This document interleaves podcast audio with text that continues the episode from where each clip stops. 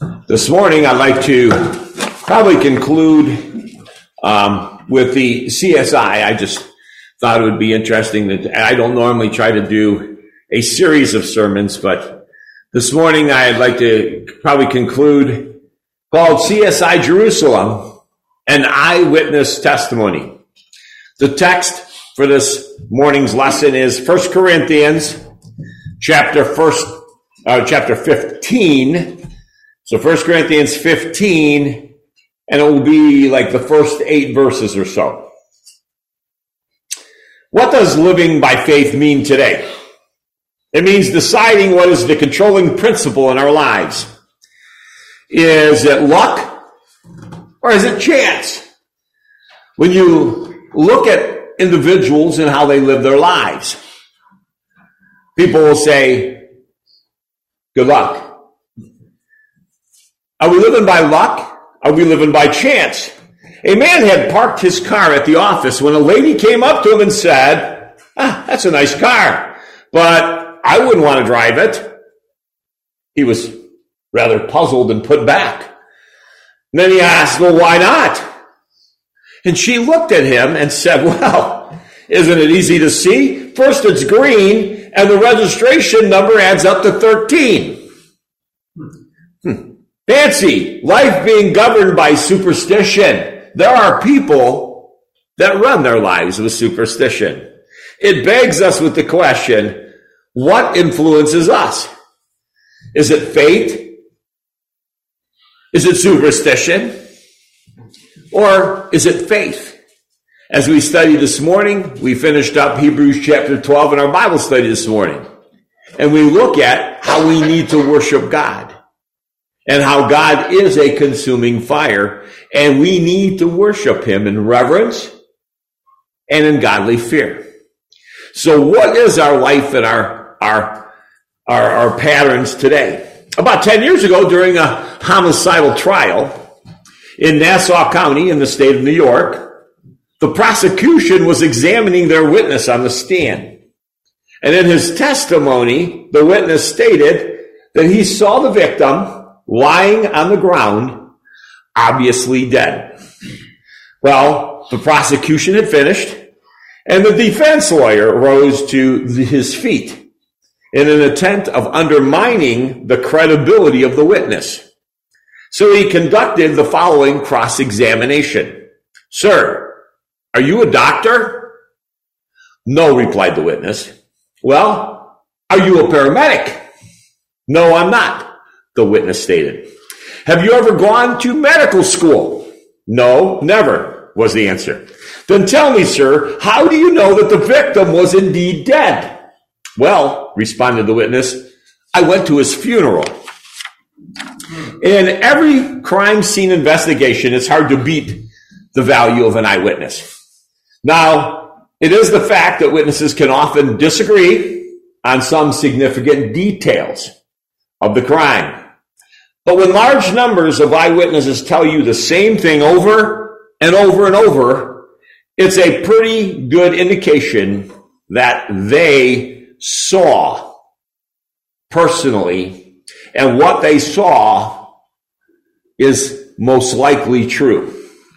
The Bible recognizes this fact. In Deuteronomy chapter 19, we're told one witness is not enough to convict a man accused of any crime or offense that he may have committed. A matter must be established by the testimony of two or three witnesses, as we read in Deuteronomy 19 and 15. The concept was so central to biblical reasoning that when Paul confronted the church at Corinth about problems that they were having, he told them something very similar. In 2 Corinthians 13 and 1, he said, Every matter must be established by the testimony of two or three witnesses. And so it's not surprising to find that Jesus built his church upon the foundation of a multitude of witnesses. After Jesus rose from the dead and ascended in heaven, the apostles sensed a need to find a replacement for Judas. Peter cited references from the Old Testament. explaining why they should do this, why they should follow a particular sequence. And then he said in Acts 1, verses 21 and 22, it is necessary to choose one of the men whom have been with us the whole time the Lord Jesus went in and out among us, beginning from John's baptism to the time when Jesus was taken up from us. For one of these must become a witness with us of his resurrection. In other words, whoever was going to replace Judas was one of, you know, for, as one of the 12 and with the 12 had to be an eyewitness. Not just his resurrection, but of everything that Jesus had done from his baptism by John all the way up through his ministry unto his death, his burial, and his resurrection. So only men, two men, it seems like met that criteria. What that reveals to us is the following. It is significant that the apostles placed, the significance that the apostles have placed on the importance of eyewitness accounts. When Luke wrote his gospel, he stressed how important it was to be firsthand from his book. We can read in Luke 1 verses 1 and 2. Many have undertaken to draw up an account of the things that have been fulfilled among us, just as they were handed down to us by those who were from the first eyewitnesses and servants of the word.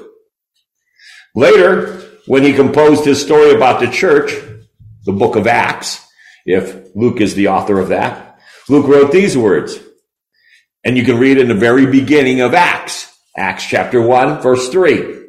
In my former book, Theophilus, I wrote about all that Jesus began to do and to teach until the day he was taken up to heaven. After giving instructions to the Holy Spirit to the apostles he had chosen. And after his suffering, he showed himself to them and gave many convincing proofs that he was alive. He appeared to them over a period of 40 days and spoke about the kingdom of God. So very subtly, Luke is telling his friend that the eyewitnesses he used for his book didn't just see the risen Jesus once, but they saw him several times. So when Paul writes about the story of Jesus' death, his burial, and his resurrection, you can sense that he is telling of witnesses of the resurrection that he's already spoken to himself. He says that Jesus appeared to Peter and then to the 12. After that, he appeared to more than 500 of the brethren at the same time, most of whom were still living, though some had fallen asleep. Then he appeared to James, to, then to all the apostles. And the last all, and last of all, he appeared to me also, as to one abnormally born, he says. So eventually Paul is saying, hey, there's a hundred, there's like, or 500 witnesses who saw the risen Christ. If you don't believe me, if you have any doubts, if you have any questions, just go and ask any of them. Go and ask groups of them. Today, think about all the doubt that we have in our society. People that question, is the Bible really God's Word? Or is the Bible God's Word, but is it out of date? So that we have to create our own. You know, I know what the Bible says, but I believe that we need to do this. That's old. I'm sure it could be updated. And so I, it sounds like many men, or sorry, to be politically correct, many human beings and individuals are rewriting God's word. What gives us the authority? We're not eyewitnesses. We, what gives us the authority to change God's word, I would ask you. So how do we know what these witnesses saw? Well, a few of them wrote books. One of those witnesses had just been a tax collector before he met Jesus. He was an educated man who wrote down the things that he had heard and observed. And he wrote a book we call the Gospel of Matthew. Then there was a man who once made his living working for his father. He apparently came from a fairly wealthy family because his dad owned the boat and had servants. This man was once a, one of Jesus' closest disciples. And he was privy or privy to conversations, I should say, to miracles and other things that had never been seen or heard by others. He was the, he had, was the last gospel that was written and he told things that aren't written in the other three. His name was John and he wrote the gospel that bears his name. There's Gospel Mark written by a young man who was a, a friend and companion of the Apostle Peter. Because of the close connection to his early, being an early leader in the church, Mark was able to write down the, uh, the remembrances of the great apostle and the preacher. And of course, you have the Gospel of Luke. It was written by a doctor who was also a companion of the Apostle Paul. And Luke, as we've noticed earlier, worked very hard to interview people. He interviewed the mother of Jesus. He interviewed Lazarus, Zacchaeus, Joseph, uh, and many other of the original apostles. The Gospels are all first accounts, first-hand accounts by eyewitnesses who actually saw and heard Jesus. Now, of late, people have tried to tell us that there are other gospels. As I mentioned, you may run into people that try to revise what the apostles have written. One thing we got to remember, a little footnote. Not only were they eyewitnesses, they were inspired by God in what they wrote. I don't know too many people today. First off, we don't know of anybody today that's an eyewitness to Jesus' life. And then we don't have any indication that they are inspired by God to write. Many religions have their own individual creed books that they use as the foundation of their particular beliefs, such as the Quran, the Book of Mormon, uh, their uh, sutras, Vedas, the Torah, and even some have created, uh, I have not come across it yet, but I believe there is what they call the Gospel of Judas. Many so-called scholars claim that this newly rewritten or come about Gospel of Judas gives us new information about Jesus that we didn't have before. But most Christians have simply scoffed that off. The early church knew and we know as well that this so-called gospel was not an eyewitness account. It was written long after, from what I understand, Judas had died. In fact, it was written long after anyone who had ever seen Jesus died. And in all likelihood, had been, been written long after anyone who knew anyone who had seen Jesus had died.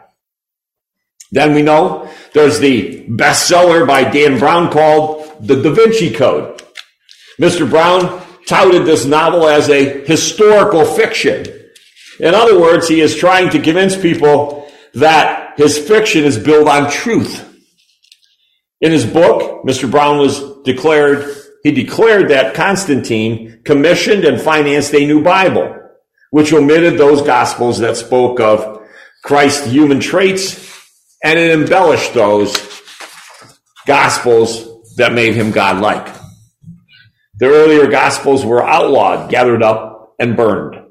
Brown went on to say that more than 80 gospels were considered for the New Testament, and yet only a relative few were chosen for inclusion.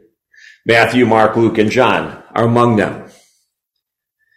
I'd have to say he's being very untruthful and deceptive as many scholars are in our day today. I love the word scholar. You know, when you talk about an oxymoron, you talk about scholars against Christ. Scholars refuting the Bible. To me, that's an oxymoron. Scholars think they're smart. They're so wise, they think they're smarter than God and God's word. And they're going to revise it and they're going to improve on it and they're going to add to it. Hmm. Brings me to the thought. I believe in very end of Matthew. I mean, sorry, Revelation, very end. Oh, I was, a child, I used to like to read, how did we begin? In the beginning, God created the heavens and the earth. And then you go to the book of Revelation. You got this big, massive book. How does it end? Do not add to or take away. Because there's a, there's an actual promise for those. There's a punishment that takes place for anyone who adds to or takes away from God's word. Hmm. So God, I picture in writing that Jesus is speaking, because I remember reading the red print, Jesus was speaking in those words. And now we say, well, that for anybody in our society today says, well, that Bible is outdated. Maybe we should add things to it. Hmm. I go back to Jesus' words. Could Jesus see the future? Sure. Did Jesus know? Did God know what the future holds? Yes. The only thing that God holds that Jesus doesn't is the actual date of the sec- you know, the judgment. We know Jesus says he, even he doesn't know that, but God does. Everything else, they didn't form together. All these documents uh, were all rejected principally because they weren't even close to being the writings of eyewitnesses or anyone who knew of an eyewitness. So we think of the gospel of Jesus Christ, his death, his burial, his resurrection. They're all built on the foundation of a multitude of reliable witnesses. The gospel of Judas, the Da Vinci Code, and all these others are not. Years ago, two men were riding on a railroad train discussing the gospel told of Jesus. The first man said, I think it could be an interesting romance written there about Jesus. The other one said, you are just the man to write it. Set forth the correct view of his life and character. Tear down the prevailing sentiment as to his divinity and paint him as he was, a man among men. The man who made that suggestion was Colonel Robert Ingersoll, a renowned agnostic, and enemy of the church. The other man, from what I understand, was a general by the name of Lew Wallace. Wallace began investigating the stories of the Gospels. And the more he investigated, the more he was convinced he became that the eyewitness accounts were very extremely truthful. And that Jesus presented by them was indeed the resurrection of the Son of God. And that's why I tried to go back to last week. What was the sermon last week? The centurion. You talk about an agnostic, non-believing person. And even the centurion, being an eyewitness, saw and heard multiple things, probably from other centurions. And then he witnessed at the feet of Jesus, Jesus' death and his proclamation. Truly, this was the Son of God. Those are the people that we believe. Those are the people that we follow, that I witnessed and knew what was there. Down through history, many others have come to the same conclusion. Whether you be doctors, scientists, lawyers, historians, have all seen the Bible as an unshakable base for their faith.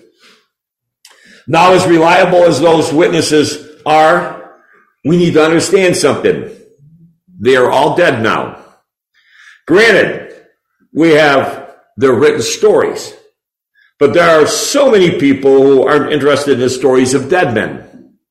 In their minds, the witnesses of men and women from the past are interesting, but they don't know and they don't want to know the stories of the dead. They want to hear the stories of the living. In other words, they don't want what they call a dead religion. They want a living faith. They don't want a history lesson.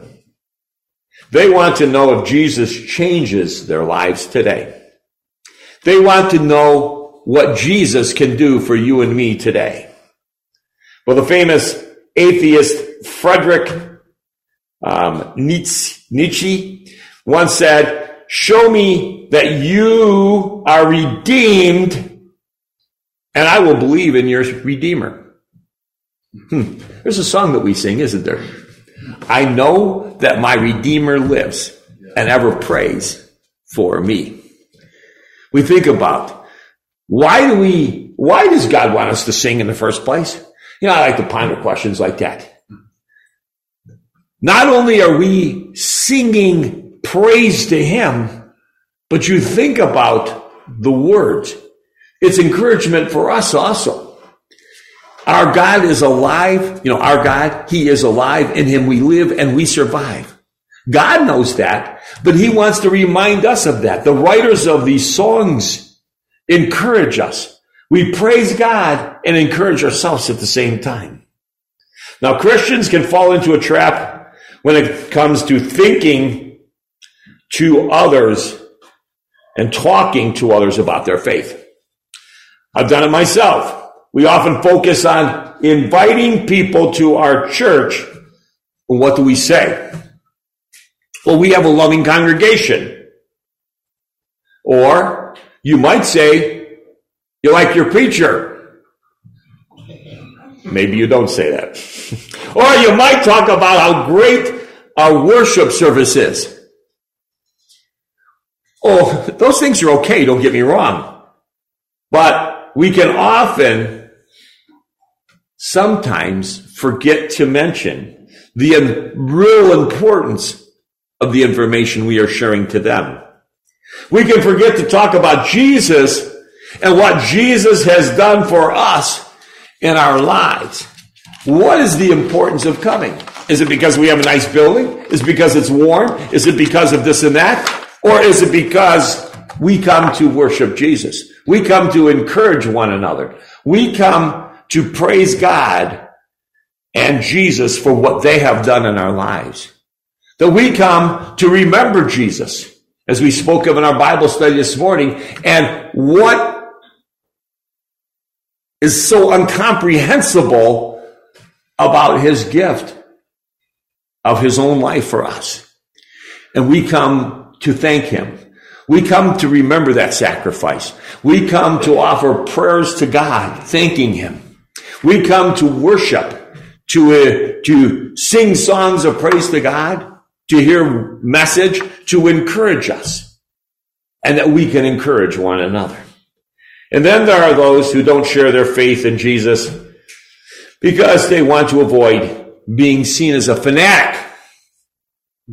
Bill Bright told of a meeting with a young, uh, a leading American statesman who was supposedly a professing Christian. Bright had just asked the man to become involved in a massive effort to share their faith with people around the world. The man's response shocked him. He says, I don't wear my religion on my sleeve. My religion is personal, and I just don't want to talk about it. Bright was startled and could only ask, You are a Christian, aren't you? And the other man replied, Yes, but I'm not a religious fanatic. Bill Bright thought about that for a moment and then asked, Did it ever occur to you that it cost Jesus his entire life so you could call yourself a Christian? And that's what we have to look at today. When we look at our lives, we are called a Christian because Jesus thought of us so much that he lived his entire life to be a pattern, example, to teach, and to die for us. Hebrews 12 and 2, looking to Jesus, the founder and perfecter of our faith, who for the joy that was set before him endured the cross, despising the shame, and is seated at the right hand of the throne of God. It cost the disciples their lives too, didn't it? And millions of Christians throughout the centuries have suffered and died as martyrs in order to get the message of God's love and forgiveness out to us. We have a song that we sing, number 222, Faith of Our Fathers Living Still, in spite of dungeon, fire, and sword. And now I ask, do we really believe that our faith in Christ is personal and private and that we shouldn't talk about it? As quick as a flash, the man back in the example I was given said, no, sir, I'm wrong. I'm sorry. I never looked at it that way before. I understand your point and I will go about sharing my faith with others. So to close this morning in Romans 10 and 17, it tells us that faith comes from hearing and hearing through the Word of God. The Word of God. The eyewitness account. Nothing else. Faith comes by hearing and hearing by the Word of God. These accounts of eyewitnesses that saw. It is, as John 5 and 24 tells us, it is by faith that the sinner is saved and escapes judgment. Ephesians 3 and 17 says, It is by faith that Christ Jesus dwells in the heart. Galatians 2 and 20, It is by faith that we live. And in Romans 11 and 20, it says, And it is by faith that we stand. This morning, we know that we are encouraged to have that faith. That faith that causes us to live, to stand. We know that. If there's any question in our mind, I would like to bring out, I hope in these last three weeks, or the last three sermons I've given, that we are looking at what God has revealed to us. May we remember it's not out of date. God specifically chose these words. We know in John, at the end of the Gospel of John, it talks about how so many other things could be recorded. But God chose these. God inspired these eyewitnesses to include these. It's basically saying this was hand selected by God and God felt this was enough. This was what God wants us to know. The summary of what we need to know. Repent, be baptized, every one of you for the remission of your sins, walk in newness of life. We know that we have those promises. If there's anybody that is in need of the invitation, whether to come forward to be baptized or to ask for the prayers of the congregation, you have that opportunity as together we stand and sing our song of invitation.